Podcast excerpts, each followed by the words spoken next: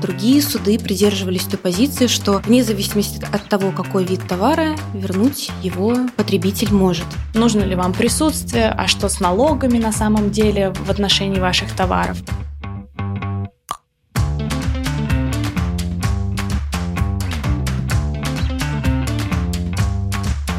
Здравствуйте, с вами Алрут и подкаст «Разбираем на практике». В серии дискуссий мы обсуждаем правовые вопросы, с которыми сталкивается бизнес, и вместе с экспертами анализируем значимые кейсы. В этом выпуске мы будем рассматривать вопросы собственной электронной платформы, которая нужна для реализации товаров, услуг э, вашим клиентам в России. И в данном выпуске мы не будем затрагивать специфические вопросы, как онлайн-игры, новостные порталы и сайты, поскольку поскольку там есть э, определенные тонкости, и они требуют отдельного обсуждения. А сегодня в эфире с вами Мария Сташенко, партнер коммерческой практики Allroad, э, Ксения Ерохина, старший консультант коммерческой практики, и Наталья Башмакова, старший юрист. И мой первый вопрос э, будет связан с тем, что сегодня в связи с пандемией многие компании вынуждены форсированно запускать свои платформы для реализации товаров и услуг. И какие есть препятствия в нашем законодательстве для того, чтобы это делать? Ксюш, вопрос к тебе. Да, наверное, можно начать с того, что российское законодательство, в принципе, не содержит прямых запретов на то, чтобы бизнесу переводить свою деятельность в цифровое пространство.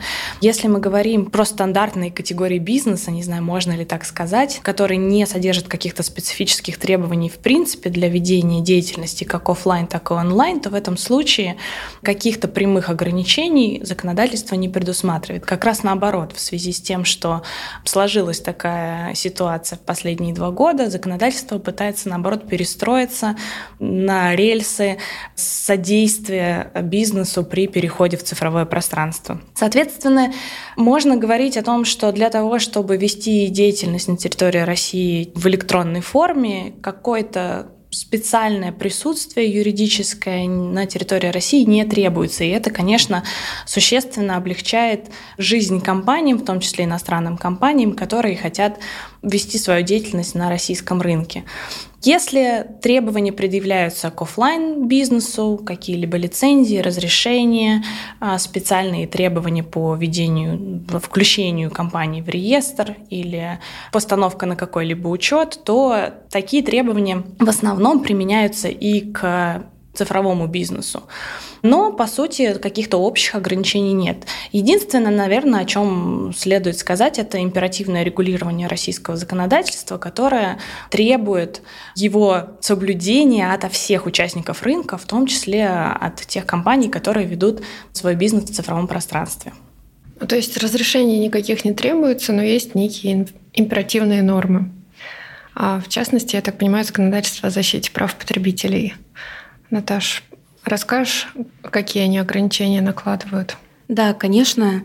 Закон о защите прав потребителей – это один из э, основных э, законов, который регулирует в том числе дистанционную торговлю для потребителей. Здесь стоит отметить то, что даже если вы являетесь иностранной компанией, но ваша деятельность направлена на российский рынок, вы в любом случае должны будете российское законодательство о защите прав потребителей соблюдать. В том числе потребитель может спокойно пойти в суд при наличии какого-либо спора, в российский суд, и не должен будет э, соблюдать те правила, которые установлены в ваших правилах продажи. Здесь стоит отметить то, что в целом закон о защите прав потребителей довольно-таки такой протекционистский и э, защищает потребителя как э, слабую сторону. И вы, как продавец, должны обеспечить в том числе полную и правдивую информацию в отношении тех товаров и услуг, которые вы реализовываете. В том числе предоставить вы должны полное описание, цену, Э, как доставляется товар потребителю и иные подобные условия. Это все прописано в законе, и в целом именно законом можно руководствоваться, когда вы запускаете каталоги товаров на своих электронных ресурсах. Здесь стоит отметить то, что э, недавно, вот с 1 января 2021 года, заработали новые правила дистанционной торговли. Э, в целом они объединяют э, все то, что было принято и действовало на предыдущих этапах, но это такие более консолидированные правила и ими удобнее бизнесу пользоваться. Так, например, в новых правилах предусмотрено, что потребитель может вернуть товары, технически сложные товары, ювелирные изделия, которые были куплены онлайн. До этого практика складывалась двойственно. Какие-то суды говорили, что такого сделать нельзя, а другие суды придерживались той позиции, что вне зависимости от того, какой вид товара, вернуть его потребитель может. И еще таким очень интересным моментом в новых правилах дистанционной продажи теперь предусмотрено, что продавец может сам установить, а, в какой момент он обязан передать товар. Раньше формально эта обязанность возникала, как только продавец получает от покупателя сообщение о том, что покупатель хочет приобрести какой-то товар. И здесь возникала э, такая необычная проблема, то, что предположим, какая-то была ошибка на сайте, в том числе в плане цены или доступного количества для покупки. И вот сейчас, с учетом вот этого нововведения в правилах продажи, продавец может установить, когда все же у него появляется обязанность передать товар покупателю. Это, наверное, вот из таких эм, основных моментов, которые хотелось бы здесь осветить.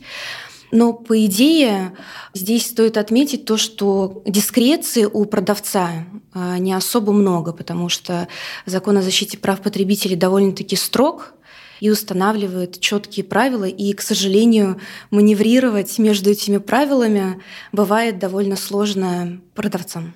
А что если продавец продает э, товары не через собственную платформу, а через э, так называемых агрегаторов? Изменяется ли его статус и статус агрегатора, какой он по законодательству? Да, спасибо большое за вопрос. Само понятие владелец агрегатора информации появилось э, в законодательстве относительно недавно, и на обывательском уровне Агрегатор представляется как некая платформа, на которой представлено несколько продавцов. У покупателя есть возможность сравнить цены, ознакомиться с товарами и их приобрести. По идее, владелец агрегатора информации – это и есть некий посредник на его платформе, там, на его сайте, в его мобильном приложении. У вас есть возможность ознакомиться с товарами, которые реализуются абсолютно разными компаниями, и их приобрести. Здесь какая тонкая тонкость, то, что по закону владельцем агрегатора информации является та компания, которая принимает платежи от потребителей. То есть, если на платформе э, представлено несколько продавцов, и потребитель кликает какое-то предложение, и его перенаправляют на сайт продавца для покупки, то вот такой сайт, на котором представлена информация о таком продавце владельцем агрегатора не является по смыслу закона. А только если вы можете непосредственно оплатить деньги вот этому агрегатору, в этом случае э, на него будут распространяться требования законодательства. Какие-то требования, на самом деле, они носят довольно-таки общий характер. Это то, что владелец агрегатора должен предоставить вам полную информацию о себе и о продавце, ну, то есть это адрес, наименование и тому подобное. И то, что э, все денежные требования вы предъявляете не продавцу, у которого вы приобретаете товар, а владельцу агрегатора. В том числе владелец агрегатора будет отвечать, нести ответственность, если вы потребовали возврата предоплаты там по какой-то причине, и владелец агрегатора ее не возвращает. В этом случае он будет нести ответственность по закону. Я еще хотела упомянуть э, как раз такую тему, как оплата карты МИР.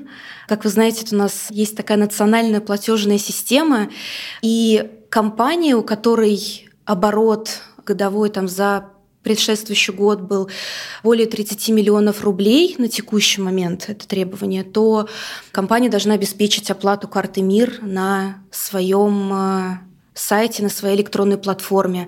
Здесь следует отметить, что с июля этот порог еще больше снижается, и он будет составлять 20 миллионов рублей, а вот до марта оборот должен у компании был быть более 40 миллионов рублей. То есть постепенно вот это снижение происходит, и это, наверное, как такая политика по внедрению в том числе национальных платежных инструментов.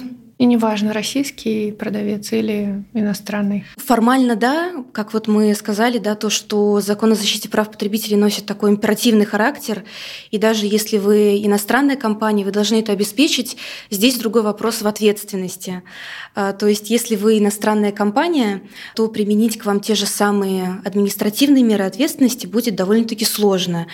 Если мы говорим о каких-то таких серьезных санкциях, как блокировка сайта, тоже нет такого прямого указания, что если вы не обеспечите оплату карты МИР, то ваш сайт заблокируют. Такого нет, и поэтому на практике, как мы видим, а, если компаниям это неудобно по каким-то причинам, иностранным компаниям, то они это требование ну, там, на каком-то этапе пока не выполняют. Постепенно это внедряется, но здесь взвешивают все за и против. Угу.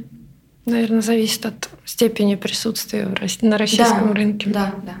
Давайте вернемся к вопросу юридической документации и информации, которую должна компания публиковать на сайте. Мы все сталкиваемся с тем, что обычно на сайте внизу есть раздел с юридической документацией, там есть правила пользования, политика конфиденциальности.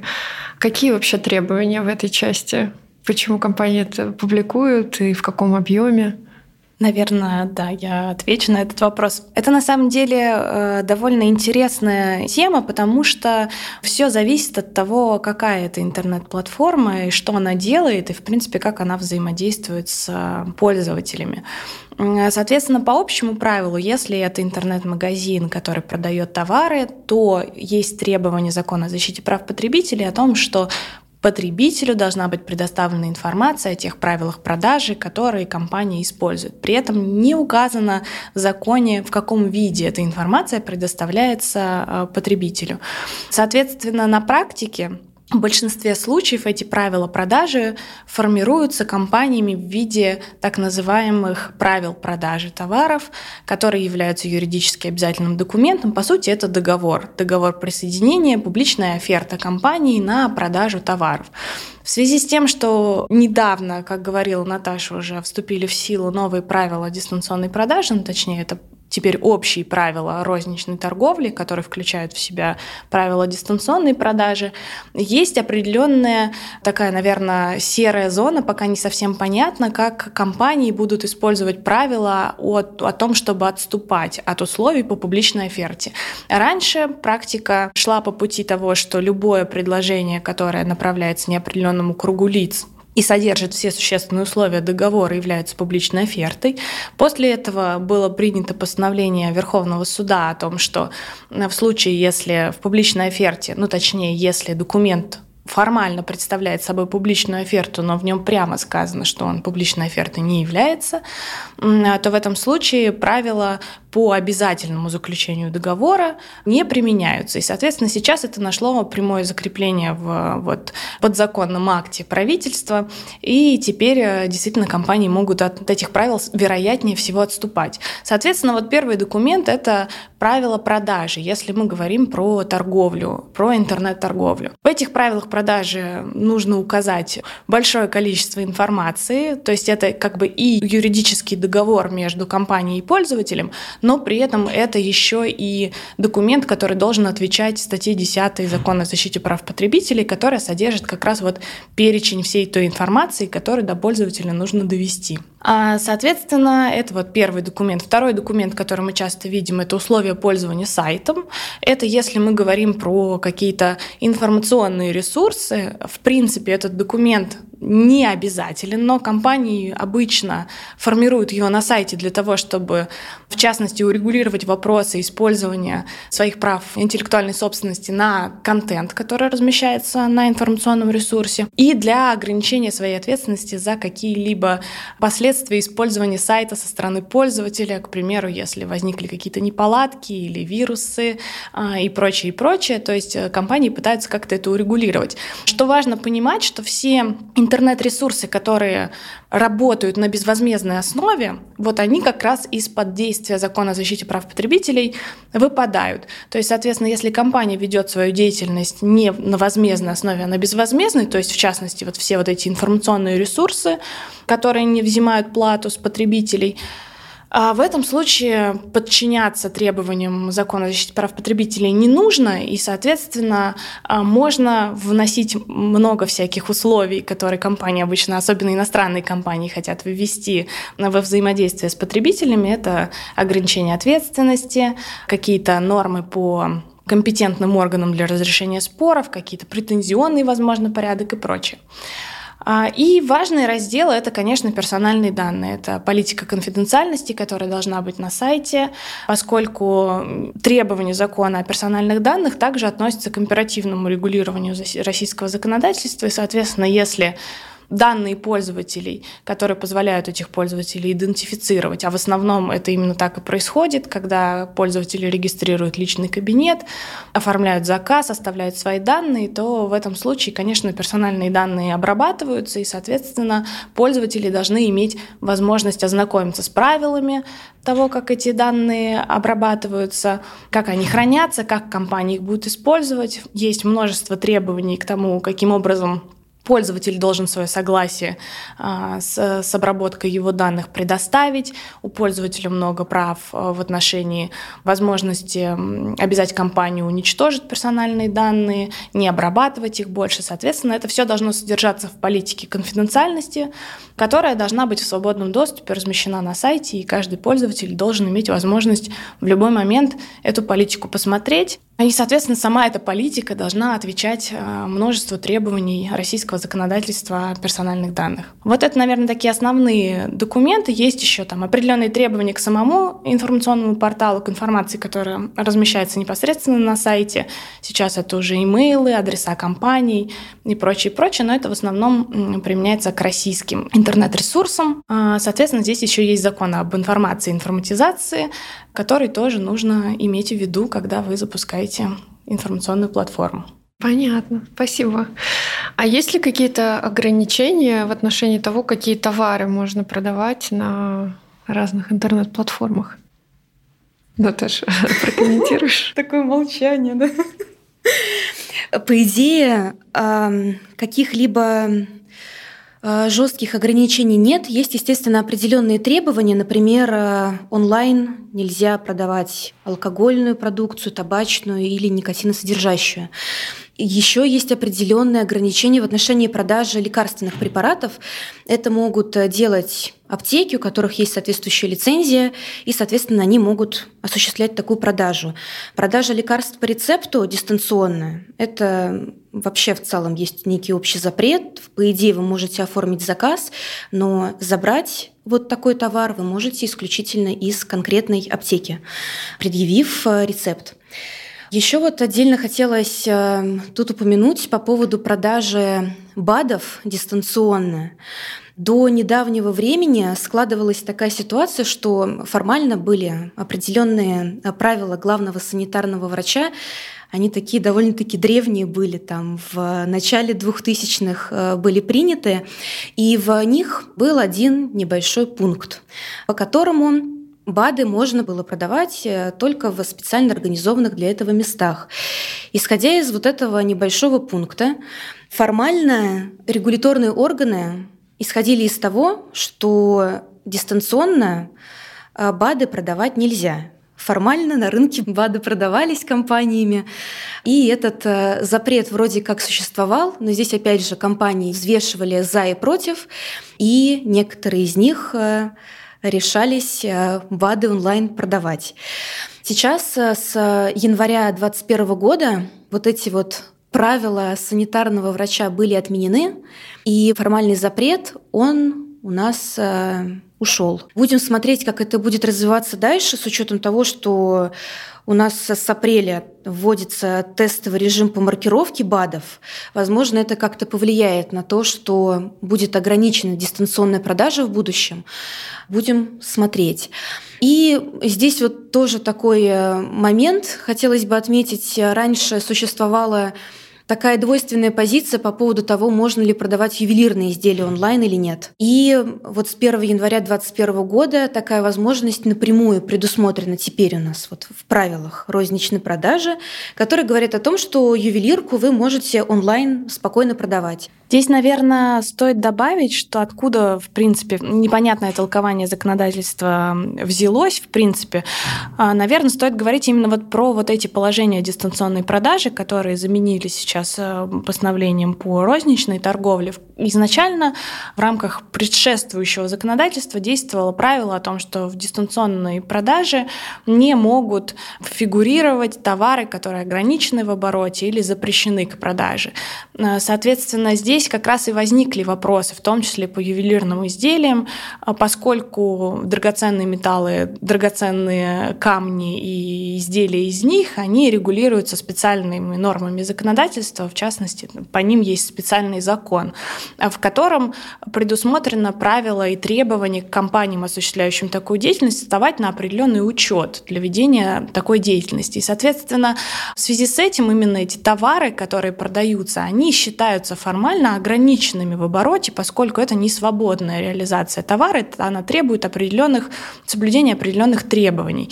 А сейчас это правило отменено. Сейчас продавать дистанционно товары можно во всех случаях, за исключением тех, которые прямо предусмотрены э, законом. Соответственно, по сути, как раз вот эта формулировка поменялась, и она сняла множество противоречивостей каких-то в действующем законодательстве. Теперь все, что нельзя продавать прямо обозначено законом, если это не обозначено законом как запрещенное к продаже, то в целом, по общему правилу, дистанционно осуществлять продажу такими товарами возможно. Давайте подытожим то, что мы обсудили. Я понимаю так, что продавать онлайн может любой, в том числе, если вы не зарегистрированы в России. А, при этом российское законодательство о защите прав потребителей будет э, применяться к иностранным площадкам, если они направлены на российского потребителя. И на таком сайте необходимо опубликовать правила продажи да, в связи с э, новыми требованиями об дистанционной продаже.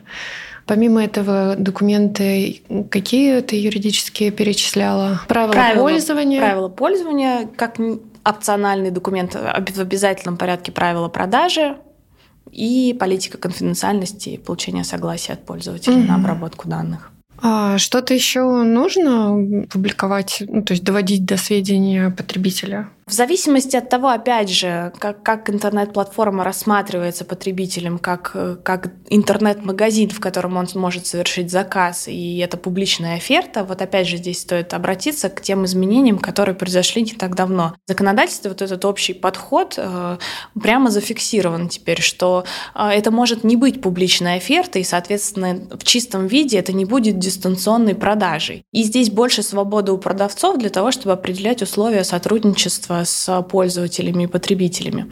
Но, по сути, в обязательном порядке, если это интернет-магазин в чистом виде, должна быть размещена информация, которая предусмотрена, в частности, статьей 10 Закона о защите прав потребителей. Это относится к характеристикам товара, к срокам годности, к описанию, к цене обязательно в рублях, э, либо в валюте, но с пересчетом в рубли финальная цена, правила по возврату и прочее, и прочее. Все, что предусмотрено вот этим угу. законом о защите прав потребителей. И с точки зрения товаров, которые мы хотим реализовать, то здесь ограничений больших нет, но надо смотреть на ограничения в обороте да, для да. соответствующих категорий товаров. По конкретным товарам, да. Хорошо. Будут ли у вас еще какие-то, не знаю, рекомендации финальные для наших слушателей, которые хотят организовать онлайн-платформу? Ну, я думаю, что основная рекомендация это не сталкиваться с проблемами, в, когда вы уже начинаете свою деятельность, а заранее продумать э, все шаги, которые нужно сделать для того, чтобы запустить онлайн-бизнес.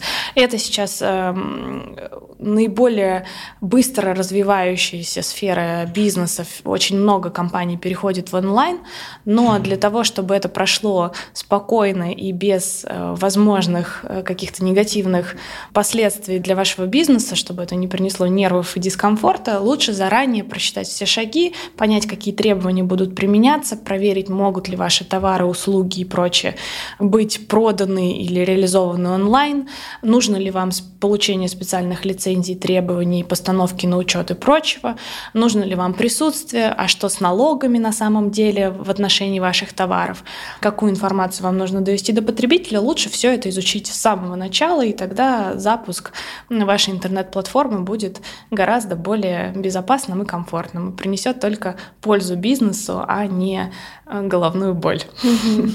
Спасибо. Я бы еще отметила такую из наболевших тем последнего времени. Это маркировка. Ну, я думаю, что по маркировке мы организуем отдельное обсуждение. А спасибо за этот разговор.